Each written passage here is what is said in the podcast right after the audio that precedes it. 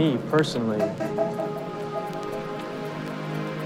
when approaching the role, it, it's sort of hard to figure out because there's so many things that he gets hit with. In the simplest terms, like in more, most abstract terms, I could say it's a, it's a journey. Like it's just a journey about discovering. And the irony of the whole thing is that, like, hopefully by the end, and they have to go back and they have to watch it again, and they have to watch it again.